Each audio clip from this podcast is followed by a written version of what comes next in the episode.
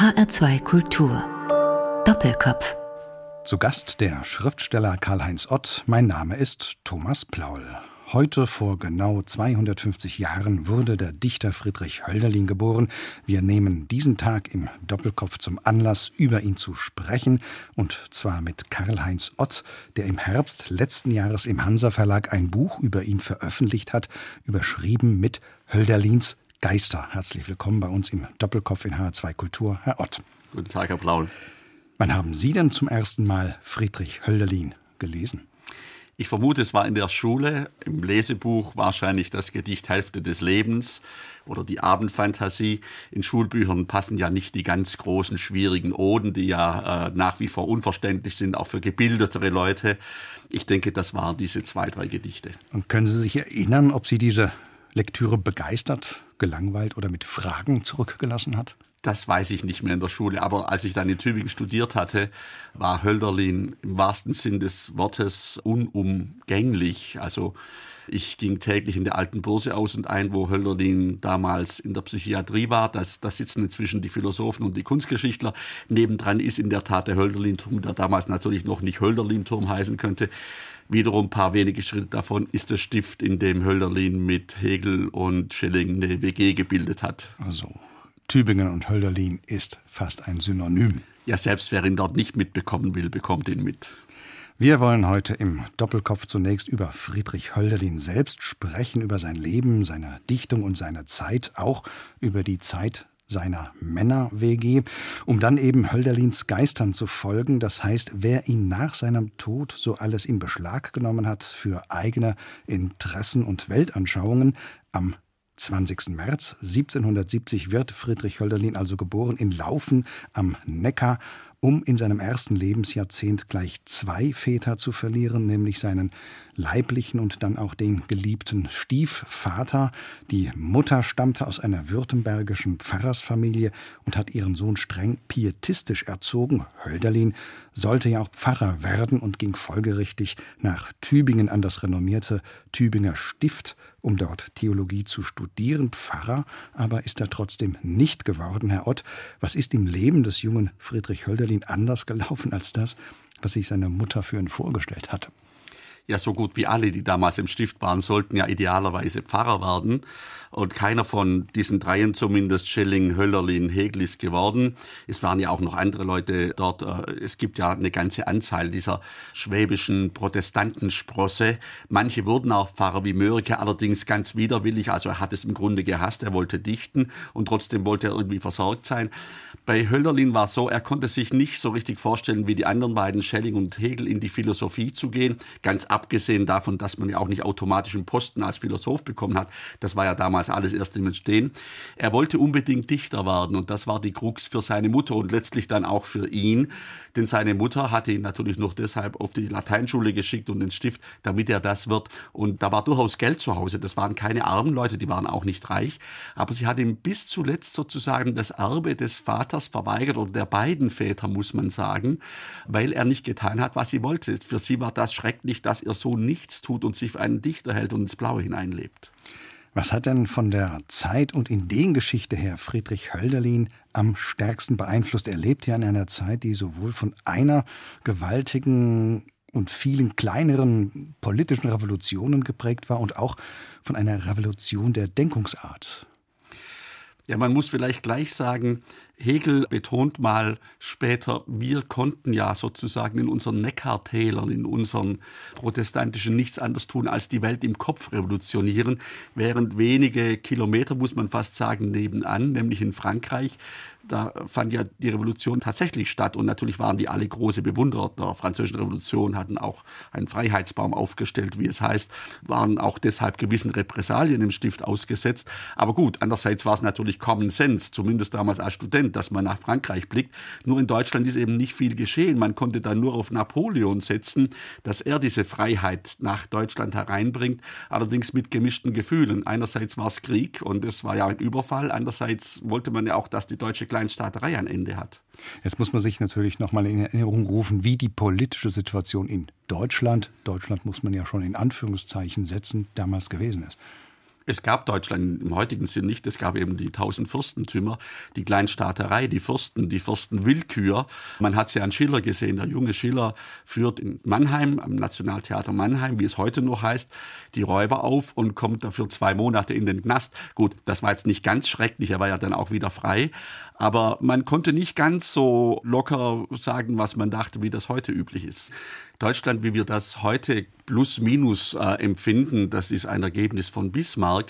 Also bis äh, zwischen 1803 und 1806 hat ja Napoleon tatsächlich dafür gesorgt, dass dieses Land, dieser Flickenteppich aufhört zu existieren. Napoleon ging dann relativ willkürlich vor und hat neue Staaten oder Städtchen gegründet, hat auch dafür gesorgt, dass äh, er die Oberhand behält. Aber bis 1803, 1806 war man hier unten zum Beispiel am Bodensee entlang bis nach Straßburg hoch. Das war Vorderösterreich. Ich bin in Oberschwaben geboren. Das war auch bis 1806 Vorderösterreich. Und es wäre durchaus denkbar gewesen, dass Süddeutschland und Österreich nach wie vor zusammengehören und dass Norddeutschland ein anderes Deutschland bildet. Wie gesagt, das sind Ergebnisse, die erst um 1870 so festgeschrieben waren. Jetzt haben wir schon gesagt, Friedrich Hölderlin war befreundet mit dem übrigens gleichaltrigen Georg Friedrich Wilhelm Hegel und auch mit dem fünf Jahre jüngeren Friedrich Schelling. Die haben sogar mal eine Zeit lang zusammen gewohnt. Eine Art Männer-WG dieser Zeit. Ja, das war sicherlich Zufall, dass die drei in einem Zimmer hausen durften oder mussten. Wahrscheinlich hatten sie es am Anfang eher als Zwang empfunden. Aber dass just in so einem Zimmer sich drei Leute finden, zwei gleichaltrige Hegel und Höllerlin und dann der immer schon überfliegermäßige Schelling, der fünf Jahre jünger war.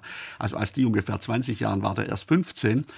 Und die drei sind natürlich nicht nur von der Revolution begeistert, sie sind natürlich auch begeistert von Kants Schriften. Kant, der große Aufklärer. Kant räumt auf. Kant sagt, jetzt ist mal Schluss mit diesem Spekulieren über Gott und die Ewigkeit und Unendlichkeit. Da kann jeder seine Soße und sein Quatsch dazugeben. Logisch beweisen lässt sich von all diesen religiösen Weltbildern ohnehin nichts. Kant sagt zwar, diese Fragen werden uns weiterhin umtreiben, aber Philosophen sollten sich davon fernhalten. Das überlässt man sozusagen sozusagen den geistigen Spekulanten. Und natürlich sind die drei begeistert auch von dieser Aufklärungsidee. Gleichzeitig merken sie sehr früh, die Aufklärung ist ein nüchternes Geschäft, die hinterlässt auch ziemlich krasse Sinnlücken dadurch. Denn wenn die Wissenschaft nichts mehr mit der Politik zu tun hat und die Politik nichts mehr mit Ethik und die Ethik nichts mehr mit Ästhetik, dann zerfallen alle Lebensbereiche und da wird nichts mehr zusammengedacht. Jeder geht seinem Geschäft nach. Das ist sozusagen auch die Kritik. Es gibt Priester, heißt es dann bei Hölderlin, aber keine Menschen. Es gibt Handwerker, aber keine Menschen. Also sozusagen das ganzheitlich, wie man heute in einem eher esoterischen Sinn sagt, das Ganzheitliche fehlt. Und da sitzen die drei in ihrer Bude und basteln, wenn man es da mal ein bisschen salopp sagen will, an einem Zukunftsprogramm, in dem der große Sinn wieder gestiftet werden soll. Gebastelt haben Sie auch an diesem ältesten Systemprogramm des deutschen Idealismus, das wohl aus dieser Stube kommt. Können Sie kurz skizzieren, um was es da geht?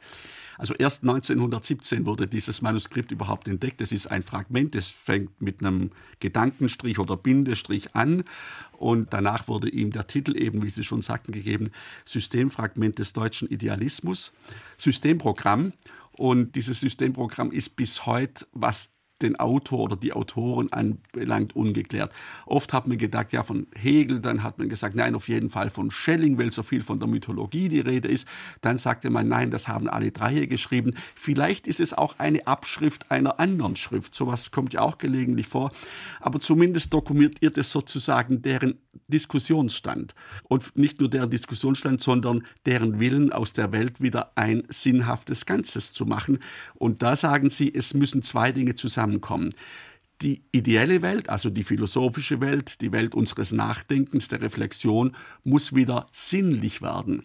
Denn die Ideen der Freiheit und Schönheit und Gerechtigkeit und alles, das sind abstrakte Sachen die müssten anschaulich werden, wie es einst in der Mythologie war. Und damit meinen die nicht eine germanische oder sonstige oder Upanishaden.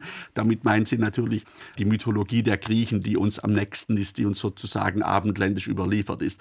Da sind die Götter sinnlich, da ist das alles anschaulich. Da kann man sich einen Orpheus vorstellen und für den tobenden Gott hat man dann den Zeus oder den Prometheus oder Prometheus ist ja nicht der tobende Gott, sondern der Poseidon. Lange Rede, kurzer Sinn, sie sagen, Die Philosophie muss sinnlich werden, also mythologisch. Mythologisch im Sinn, dass Mythos heißt, sie muss eine Erzählung sein. Erzählungen leben nicht von abstrakten Gedanken, sondern von sinnlichen Angelegenheiten. So ist sie auch fürs Volk zugänglich. Gleichzeitig muss der Philosoph auch sinnlich werden. Nicht nur das Volk philosophisch, sondern der Philosoph auch sinnlich. Und so kommt endlich mal wieder zusammen, was zerbrochen ist. Friedrich Hölderlin begann nach dem Studium ein recht unstetes Wanderleben als Hauslehrer, was ihn auch nach Frankfurt gebracht hat. Zwischen 1795 und 1798 war er Hauslehrer in der Familie des Bankiers Jakob Friedrich Gontard und da fand er seine große Liebe, die er aber nicht leben durfte. Ja, Suzette, die Mutter der Kinder, die Frau des Bankiers, da muss man natürlich gleich sagen, Hölderlin hatte immer schon von einer gewissen idealen Liebe, von einer hochidealischen Liebe geträumt, in Gestalt der Diotima. Diotima taucht bei Platon im Symposion auf. Da ist sie allerdings vollkommen anders gezeichnet, als Hölderlin sie zeichnet, denn die bei Sokrates sagt eigentlich, die Liebe ist immer unruhig, die ist nie erfüllt. Sozusagen, die bleibt immer in der Schwebe und nie genügt etwas. Wenn man kurz glücklich ist, dann drängt schon wieder woanders hin. Ganz anders sieht das oder möchte das Hölderlin sehen. Der sagt sozusagen, die ganz große Verschmelzung und Vereinigung kann nur das Wahre sein, die ganz große Harmonie. Und diese Sehnsucht nach der unendlichen Harmonie treibt Hölderlin wirklich zutiefst um. Einerseits soll die ganze Welt wieder harmonisch werden, also auch im Systemprogramm. Andererseits soll auch die ganz eigene private Liebe vollkommen sein. Und da würden wir heute natürlich sagen, na ja, wer mit dieser Illusion lebt, der kann schlecht eine Beziehung eingehen, denn man lebt immer auch mit einem Hin und Her und mit Ambivalenzen. Und er hofft, diese Frau in Suzette zu finden. Gleichzeitig kann man vermuten, er sucht ja auch das Unmögliche, denn damals eine verheiratete Frau mit zwei Kindern eines Bankiers, das heißt er von vornherein, irgendetwas in ihm wollte auch gar nicht das endgültig ausprobieren, weil vielleicht wäre im Alltag dann die Enttäuschung gekommen eine fast angelegte Tragödie, wenn man so will. Ganz genau. Mit Suzette stand Hölderlin auch noch nach seiner Frankfurter Zeit in Kontakt. Hölderlin lebte von 1798 bis 1800 in Homburg, damals noch ohne Bad, und noch einmal von 1804 bis 1806. Da hatte er die Stelle des Hofbibliothekars beim Landgrafen von Homburg inne. Der frühe Tod von Suzette 1802 machen viele mitverantwortlich für Hölderlins Abdriften in die geistige Umnachtung. 1806 jedenfalls wurde er am Tübinger Universitätsklinikum einer Zwangsbehandlung unterzogen, wohl ohne rechten Erfolg, Herr Ott. Die Behandlungsmethoden im Autenriedschen Klinikum, die klingen in unseren Ohren ganz schrecklich. Damals galten die als fortschrittlich, denn der Autenried äh, war auch schon in Frankreich, was in, heute würde man sagen, in psychiatrischer Hinsicht schon angeblich weiter war als die anderen Länder. Dort hat er sich informiert, wie man mit den äh, Betroffenen umgehen sollte. Und er hat die Leute nur in die Zwangsjacke und in den Zwangsstuhl gepresst, in die Zwangsmaske, wenn sie getobt haben. Das heißt, nur bedeutete, ich bin human, ich mache das nicht grundsätzlich. Die sitzen da manchmal eine halbe Stunde oder zwei, bis sie wieder ruhig sind. Ansonsten lasse ich sie mehr oder weniger in Ruhe. Aber das konnte natürlich nicht gut gehen. Andererseits muss man sagen, auch erst in der zweiten Hälfte des 19. Jahrhunderts kommt so etwas Ähnliches auf wie das, was wir heutzutage Psychiatrie oder Psychoanalyse nennen. Charcot in Frankreich und Freud geht bei ihm in die Schule. Also Diagnosemethoden und Diagnosemittel sind natürlich Gott sei Dank anders geworden als damals. Das führte aber dazu, dass Friedrich Hölderlin immerhin die Hälfte seines Lebens, 36 Jahre, dann in diesem Turm in Tübingen verbracht hat. Wie hat man sich das aber vorzustellen, wenn wir lesen, er war wahnsinnig oder er lebte in geistiger Umnachtung? Es war ja eben nicht so, dass er da nur saß und Däumchen drehte. Nein, er hat nach wie vor gedichtet, aber alle Berichte sagen, er war unberechenbar und sehr unruhig. Und er hatte im Grunde auch nicht mit den Leuten gesprochen, die ihn besucht haben, sofern er sie nicht grundsätzlich abgewehrt hat, sondern er hatte schon dieses monologisierende, monomanische vor sich hin. Es gab dann Zeiten, da hat er eine Woche lang das Essen, die Teller, das Besteck nur vor die Tür gestellt, weil er niemand sehen wollte. Dann ist er wieder ganze Nächte auf und ab gegangen in dem Turm. Das Zimmerchen war ja sehr klein, aber immerhin ein Turmzimmer zum Neckar raus. Das ist ja schon wieder idyllisch. Weiblinger sagt mal, er habe ungetüme Diskurse mit sich selbst geführt. Also alle Anzeichen sprechen dafür. Heute würde man wahrscheinlich sagen, die Ausgangslage war äh, eine bipolare Störung, also dieses manische auf, dieses depressive ab und man könnte auch gewisse Zeichen einer Schizophrenie erkennen, aber wie gesagt, diese medizintechnischen Begriffe oder psychotechnischen Begriffe gab es natürlich damals nicht. Aber alle Dokumente berichten davon, dass mit ihm, ich sag mal, so ein übliches Gespräch nicht möglich war, was dann später Berthaud in den 68er Jahren bestreitet und sagt, das war alles nur gespielt. Werfen wir einen Blick auf die Dichtung selbst. Wie würden Sie, Herr Ott, denn das Besondere der Dichtung von Friedrich Hölderlin beschreiben? Vielleicht fange ich sogar mit den damaligen Zeitgenossen an. Also eben diese Schwaben, die um ihn herum waren, diese Justinus Kerners und Ludwig Uhlands und Gustav Schwabs und der Sohn von Gustav Schwab, also dieser Sagenschwab, sie alle hatten sich auch bemüht, Gedichtbände herauszugeben. Denn Hölderlin war ja, da war ja kaum etwas veröffentlicht. Aber sie alle versuchten die Gedichte zurechtzuschneiden, also einzelne Strophen zu bearbeiten, ganze Strophen wegzulassen, immer mit dem Argument, er tendiert zum Dunklen, zu so einer gesuchten Tiefe, zum Unverständlichen, er habe so einen manierierten Gräzizismus. Und das betone ich deshalb, weil das ist genau das, was man später dann an Hölderlin so schätzt.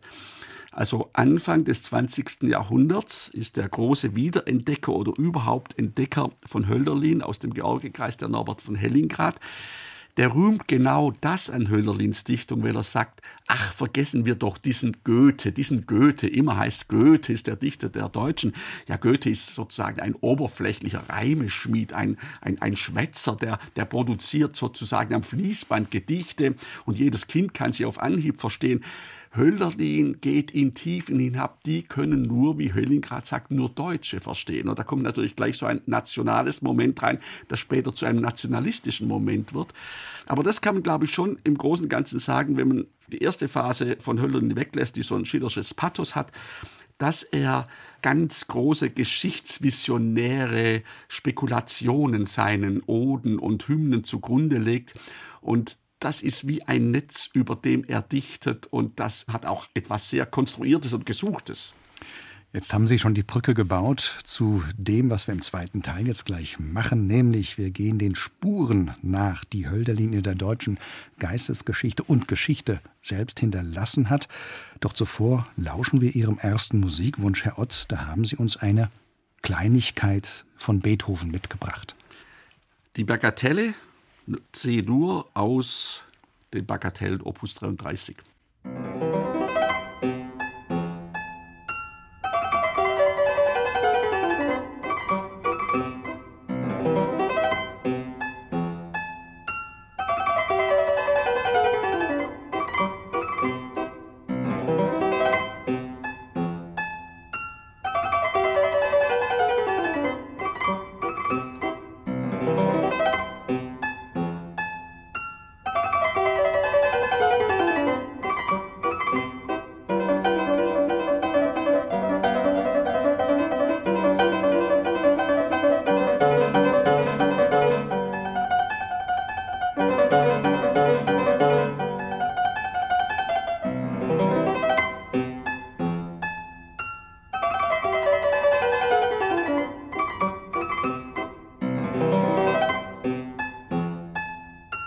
hörten die Bagatelle Opus 33 Nummer 5 C-Dur von Ludwig van Beethoven am Fortepiano oder Hammerklavier Linda Nicholson, ein Wunsch von Karl-Heinz Ott, heute zu Gast im Doppelkopf in H2 Kultur, zusammen am Tisch mit Thomas Plaul.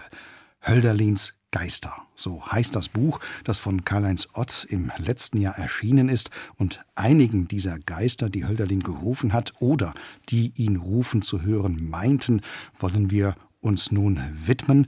Seine Dichtung, Herr Ott, ist ja wie ein Tennisball munter von rechts nach links geschlagen worden. Zunächst einmal die Frage, wieso gerade sein Werk so viele Geister angelockt hat. Was war da so unwiderstehlich an diesem Werk? Ja, wir hatten es gerade eben ja schon davon, dass man in Höllerlin vieles reininterpretieren kann, weil seine Dichtung gemeinhin als dunkel und tief gilt. Das Großartige an ihr sind natürlich diese hochfahrenden Verse, diese Orientierung an Pindar, an diesem Sänger der Helden und Götter, was natürlich gleichzeitig das Problem ist, was man 68 nicht so sehr sehen wollte, dass da immer Helden und Götter besungen werden und kein Zapfoton drin ist und keine Frau vorkommt, außer der idealisierten Diotima. Aber natürlich konnte man genau im 20. Jahrhundert, denn im 19. war Hölderlin weitgehend unbekannt, muss man ja sagen, aber deshalb konnte man im 20. Jahrhundert ihn in der Tat vom ätherisch entrückten Georgekreis bis zum Dichterheiland, zu dem ihn die Nazis machten, und dann in der radikalen Ping-Pong-Kehrtwende, um sie aufzunehmen, 68 als nur noch den radikalen Jakobiner entdecken. Das wäre aber nicht möglich, wenn eine Dichtung nicht äh, von vornherein diverse Deutungsmöglichkeiten in sich trüge, womit ich nicht sagen will, dass alles in Hölderlin steckt, was aus ihm gemacht worden ist. Das mit Sicherheit nicht. Das ist ein gutes Beispiel dafür, dass ein Dichter eben nicht sozusagen der Herr seiner eigenen Dichtung ist. Sie hatten im ersten Teil Friedrich Hellingrath schon genannt, aus diesem Dunstkreis von Stefan George, der sich selbst gerne als Prophet inszeniert hat. Ganz wichtig und gewichtig der Denker, der in Hölderlin einen geistigen Bruder erkannt hat, nämlich der Freiburger Philosoph Martin Heidegger, von dem es ja dann auch nicht weit war zum Nationalsozialismus. Was hat denn Heidegger besonders von Hölderlin aufgegriffen? Zuerst mal sagt Heidegger in seinen sogenannten Erläuterungen zu Hölderlins Dichtung, es sind Erläuterungen. Das ist natürlich schon mal kühn, denn wer nur erläutert, der weiß, worum es geht der sagt nicht, ich interpretiere oder ich deute nur, sondern ich erkläre. Und das passt auch ganz in Heideggers Gestus, der immer sozusagen das Verborgene offenbaren will. Also ich offenbare das, was in Hölderlins Dichtung verborgen ist. Äußerlich gesehen macht Heidegger Hölderlin zum Dichter dessen, was er das Geviertel nennt, wo Himmel und Erde, Götter und Menschen noch ineinander verwoben sind. Das ist für Heidegger das große, ich sage mal, Modell, um die von ihm diagnostizierte Seinsvergessenheit zu überwinden, die bei Heidegger beginnt, nämlich bei dem sokratischen Denken, wo die Begrifflichkeit herrscht, die Argumentation, die Logik, wo man alles in Frage stellt und bei allem wissen will, was dahinter steckt, ob es bloß eine Meinung ist oder ob man es auch begründen kann.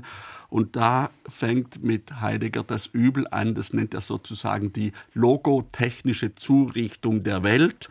Und die beginnt mit Sokrates Platon im Abendland, wird dann weitergeführt durchs Christentum und endet in der Aufklärung und da ist sozusagen gar nichts mehr übrig, da herrscht nur noch die nackte Logik und Naturwissenschaft und technischer Fortschritt. Und das ist für ihn eine entsetzliche Welt, die zum Sein, wie er es nennt, jeden Bezug verloren hat. Er glaubt mit Hölderlins Dichtung wieder hinter das alles zurückgehen zu können und in großer sozusagen mythischer Einheit leben zu können. So sieht das nach vorne aus. Diese Heidegger Deutungen sind ja seit langem bekannt. Aber ich habe während der Arbeit an diesem Buch entdeckt, dass Heidegger viel mehr in den Nationalsozialismus verwoben ist, als es in seinen Hölderlin-Dichtungen äußerlich aussieht. Denn er hat weitgehend identische Deutungsansätze wie der Nazi-Philosoph Alfred Bäumler, aber auch weitere Unbekannte. Also SS-Leute haben Bücher über Hölderlin geschrieben, wo sie ihn als den deutschen Heiland feiern. Und der Konnex zwischen Heidegger und den anderen ist folgender. Sie sagen, indem Hölderlin die griechische Götterwelt wieder neu erschaffen will, kommt sie natürlich nur und ausschließlich in germanischem Gewand. Gut könnte man sagen, kuriose Ideen, jeder darf seinen Irrsinn spinnen, wie er will. Aber es hat natürlich schon einen Konnex auch zu heutigen identitären Bewegungen, und zwar aus folgendem Grund. Es ist der Kampf gegen das Judentum und gegen Christentum und gegen die Aufklärung, die für Heidegger alles eins sind, sozusagen eine üble Mischproke, um es mal so schlicht zu sagen. Denn was dort überall gepredigt wird, ist Universalismus. Alle Menschen sind gleich, alle Menschen sind gleich vor Gott, also sind sie im Prinzip auch in der Welt gleich, auch wenn sie nicht so behandelt werden. Aber das Ideal und das Postulat ist die Gleichheit. Und diese Gleichheit kennt natürlich keine Grenzen. Der Mythos kennt Grenzen, denn die griechischen Götter sind andere als die von den Ägyptern und von den Babyloniern. Und wenn man mit Höllerlin dann einen germanisch-griechischen Mythos rehabilitieren und revitalisieren will, dann heißt das, wir wollen eigene Götter, die Grenzen haben. Diese Götter gehören nur uns und den Germanen und die haben Grenzen, die gehören nicht den Polen und den Franzosen. Und insofern ist Heideggers Hölderlin-Aneignung, auch wenn sie nach außen hin mit seinen berühmten etymologisierenden Sprachargumentationen selbst sehr dunkel wirkt, ist gar nicht so dunkel, denn das ist der gemeinsame Gedanke. Abgrenzung, eigene Mythologie, eigene Götter, Blut und Boden. Was ja dann auf eine tragische Spitze getrieben worden ist im Nationalsozialismus. Man ahnt natürlich die Nähe zu dieser geistigen Verfasstheit. Also mir war als Student auch schon bekannt, dass Hölderlin natürlich im Tornister äh, der beliebteste Dichter war. Also der wurde in hunderttausender Auflage den Wehrmachtssoldaten beigegeben. Und natürlich nur bestimmte Verse, der Tod fürs Vaterland und weiß Gott was. Also man lässt, man kann ja überall etwas holen. Notfalls kann man auch bei Schiller und Goethe etwas holen. Aber bei Hölderlin kommt eben das dazu, was man dann vielleicht doch einen gewissen Sinn als mythologisches Geraune auch empfinden kann. Und dieser Pindarton eben, wo immer nur das Heldische besungen wird. Dass die Gedichte in den Tornistern waren, ja, das ist seit langem bekannt. Aber wie sehr Hölderlin zum fast einzigen und allergrößten deutschen Dichter gekürt wurde von den Nazis, das war mir in diesem Ausmaß bis vor wenigen Jahren unbekannt. Eben noch rechts wurde Hölderlin dann in den 1960er Jahren plötzlich von der linken Seite entdeckt und vereinnahmt, vor allem erst einmal im Umfeld natürlich auch der Studentenbewegung, Herr Ott. Ja, man staunt im Nachhinein, wie bruchlos das ging. 1970 hatte Peter Weiß ein Stück geschrieben mit dem Titel Hölderlin. Und da tauchen an die 20 Figuren auf, Chöre von Massen von Arbeitern und Arbeiterinnen. Und in diesem Stück werden eigentlich alle abgekanzelt, die nicht Hölderlin sind. Er zeichnet Hölderlin als den ewig strammen Jakobiner, der im Turm eigentlich nur darauf wartet, bis draußen die Revolution losgeht und er wieder mit auf die Barrikaden kann oder erstmals richtig auf die Barrikaden kann. Während Hegel, Schelling, auch die anderen Goethe und Schiller sind in den Augen von Peter Weiß wirklich nur vollkommen angepasste, läppische, feige Idioten auf Deutsch gesagt. Am Ende kommt sogar noch Marx ins Turmzimmer und die beiden entdecken, dass sie eigentlich das Gleiche wollen. Der eine sagt es halt dichterisch, der andere sagt von sich, ich sag's wissenschaftlich. Gut, wenn es ein gutes Stück wäre, wäre es ein gutes Stück, aber ich glaube, es ist wirklich das schlechteste Stück, das Peter Weiß, der auch gute Stücke geschrieben hat, je geschrieben hat. Lukács sagt so in den 30er Jahren, also der doch eher orthodoxe Marxist Lukács in den 30er Jahren, Hölderlin hat genauso wie Büchner alles gemeint, was Marx dann anders und besser und richtiger und wissenschaftlich und ökonomisch ausdrückt. Nur die waren eben noch befangen, also im Falle Hölderlins, in ihren vorkapitalistischen Handwerkerwelten, in diesen Neckartälern. Der hatte sozusagen noch nicht das richtige handwerkliche Gedankenbesteck, um das marxistisch auszudrücken. Diese Kuriositäten gibt's schon eine Weile. Aber es wird dann diese ganze Richtung befeuert durch die These von Pierre Berthaud, dass Hölderlin gar nicht verrückt war, sondern dass er den Wahnsinn nur simuliert hat, aus Angst vor politischer Verfolgung und deshalb 36 Jahre lang diesen Wahnsinn wirklich nur gespielt hat. Das ist sehr unwahrscheinlich, denn sein Freund Sinclair kam nach ganz kurzer Zeit wieder frei und war sogar in diplomatischen Diensten in ganz Europa unterwegs, also ein angesehener Mann. Man hätte sozusagen an seinen Rockzipfel sich anhängen können und sagen, ist ja alles prima. Ich habe gelesen, Berthaud habe gegen Ende seines Lebens auch nicht schriftlich, mündlich geäußert, er selbst habe auch nie ganz an diese These geglaubt. Aber sie war natürlich wirkmächtig. Und man muss dann dazu sagen, es gab ja auch noch die antipsychiatrische Bewegung, die damals entstanden ist, also vor allem in Italien und in England. Und Foucault ist ja eigentlich auch ein Stichwortgeber für diese antipsychiatrische Bewegung. Und für Foucault beispielsweise ist Hölderlin der Inbegriff dessen, der gegen diese Vernunftmacht, gegen diese Normierungsmacht der abendländischen Vernunft aufbegehrt. Und insofern wird er für ihn eigentlich auch zum Widerständler, allerdings nicht zu diesem absichtsvoll Bewussten, sondern er hat den Widerstand quasi automatisch gelebt gegen die westliche Vernunftherrschaft.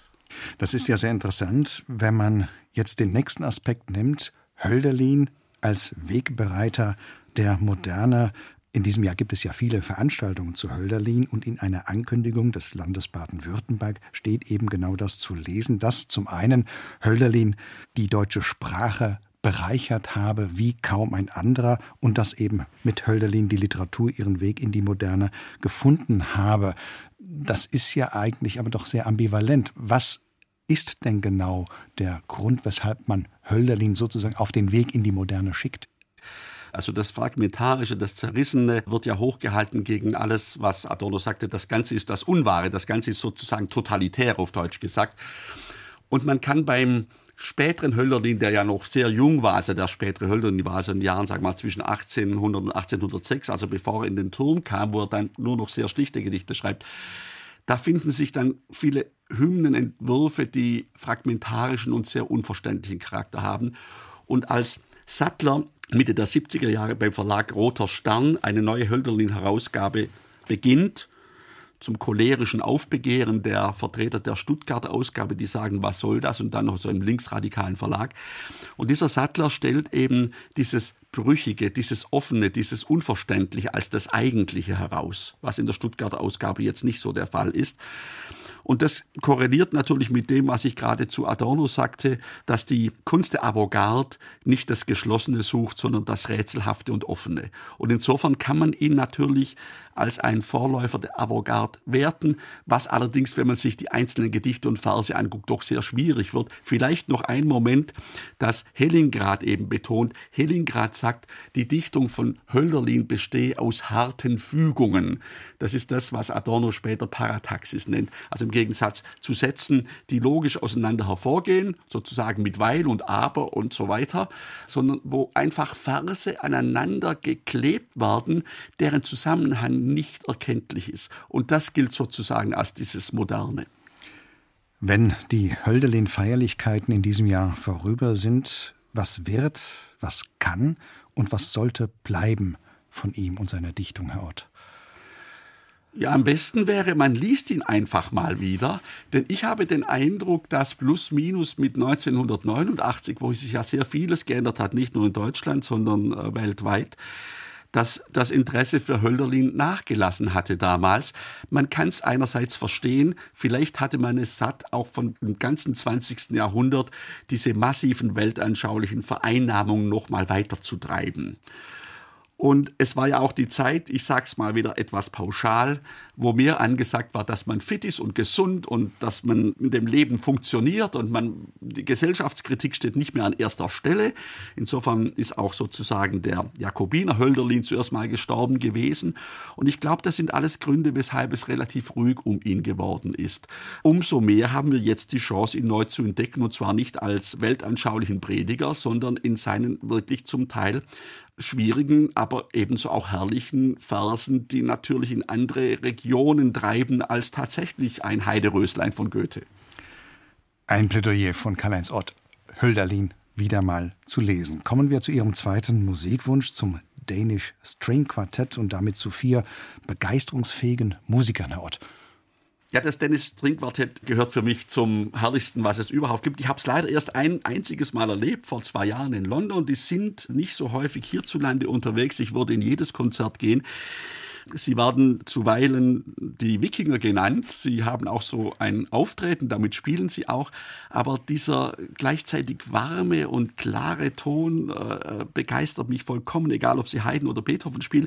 Aber sie machen auch etwas, immer wieder CDs mit Stücken, die natürlich sehr, man würde sagen, heutig zeitgenössisch modern bearbeitet sind, die letztlich auf dänische oder norwegische oder ich weiß nicht was äh, Volkslieder zurückgehen und davon hören wir jetzt eines.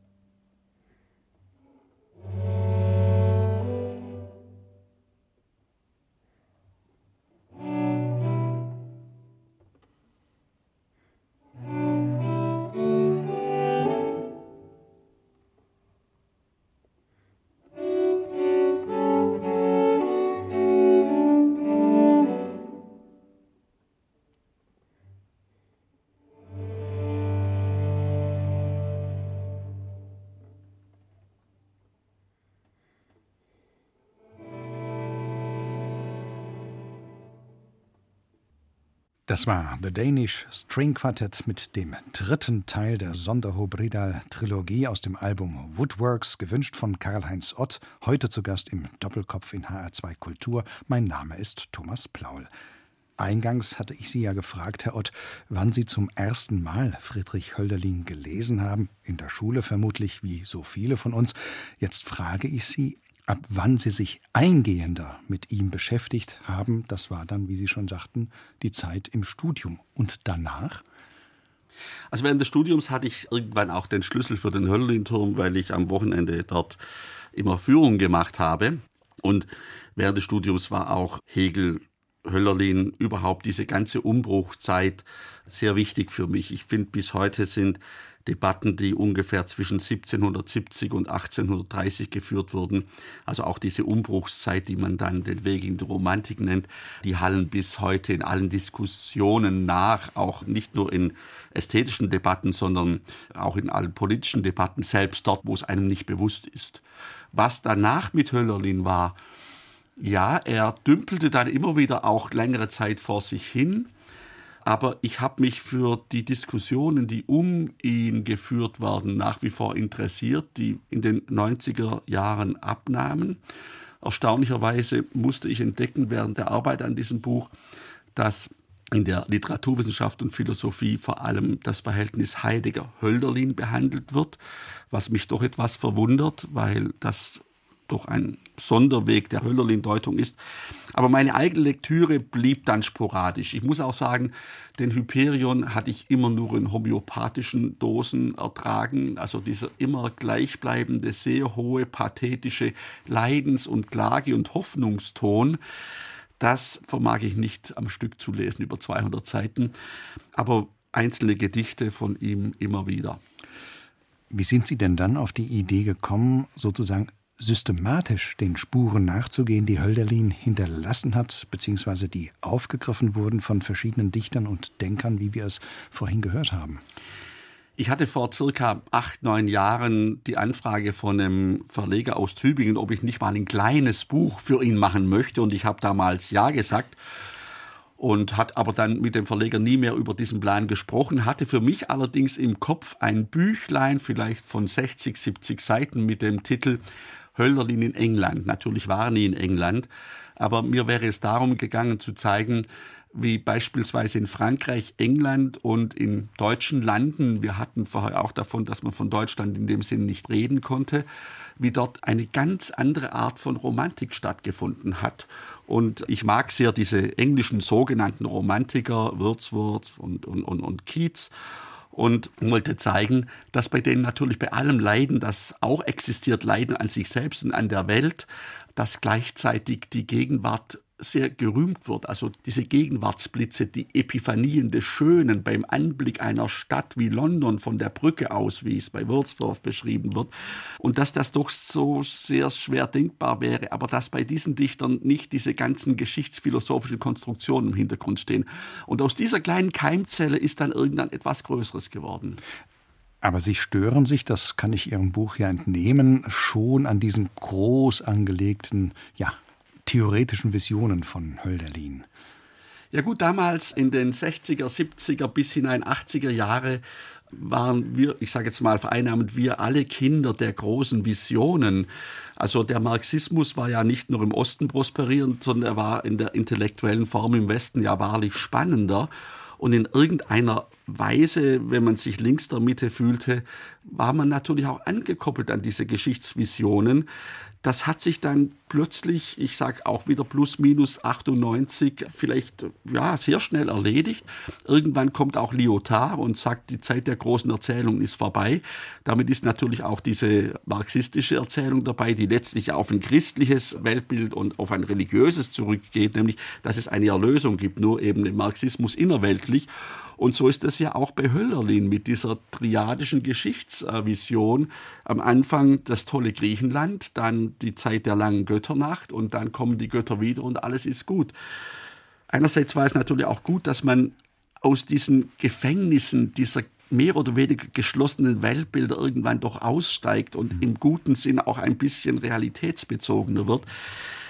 Andererseits kann man natürlich auch seit diesem Systemprogramm verstehen, dass die Sehnsucht nach einer Welt bleibt, in der es ein bisschen sinnvoller zugeht als jetzt, wo jeder dem Seinen nachgeht, wie es schon damals heißt.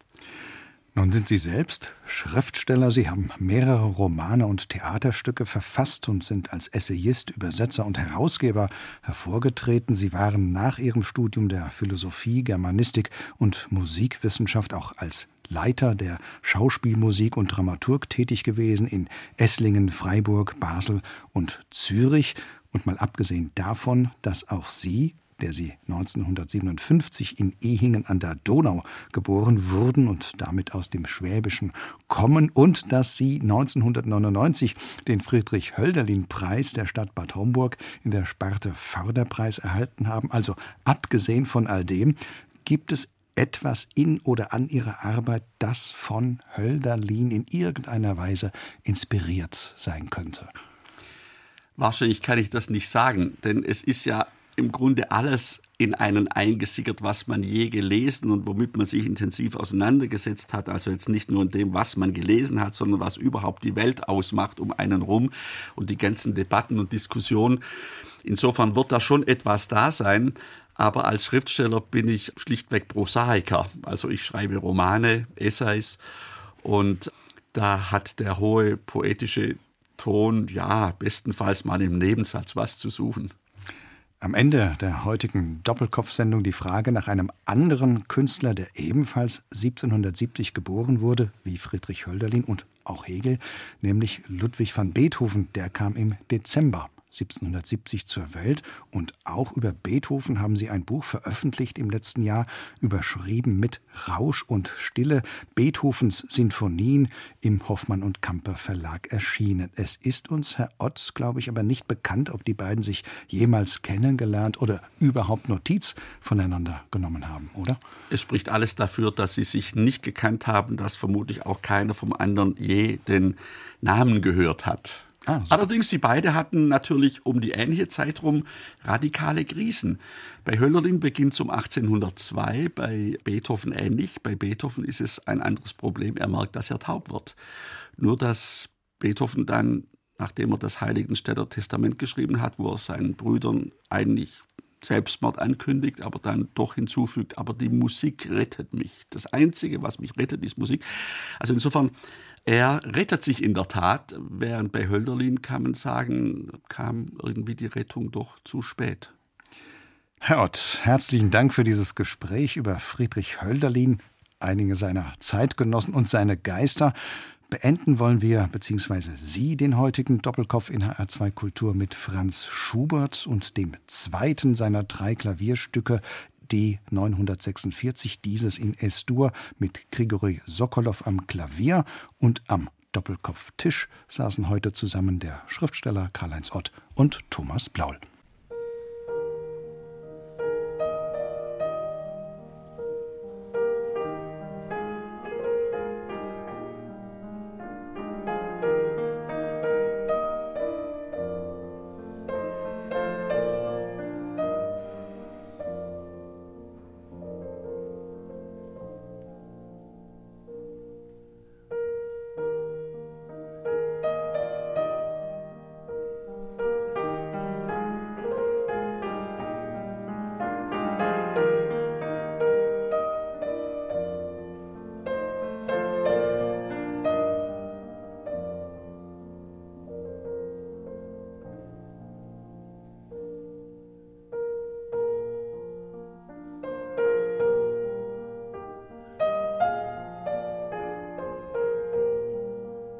Das war HR2 Kultur Doppelkopf. Aus urheberrechtlichen Gründen müssen wir Musiktitel in unserem Podcast-Angebot ausblenden. Weitere Sendungen, die Sie jederzeit hören können, finden Sie auf hr2.de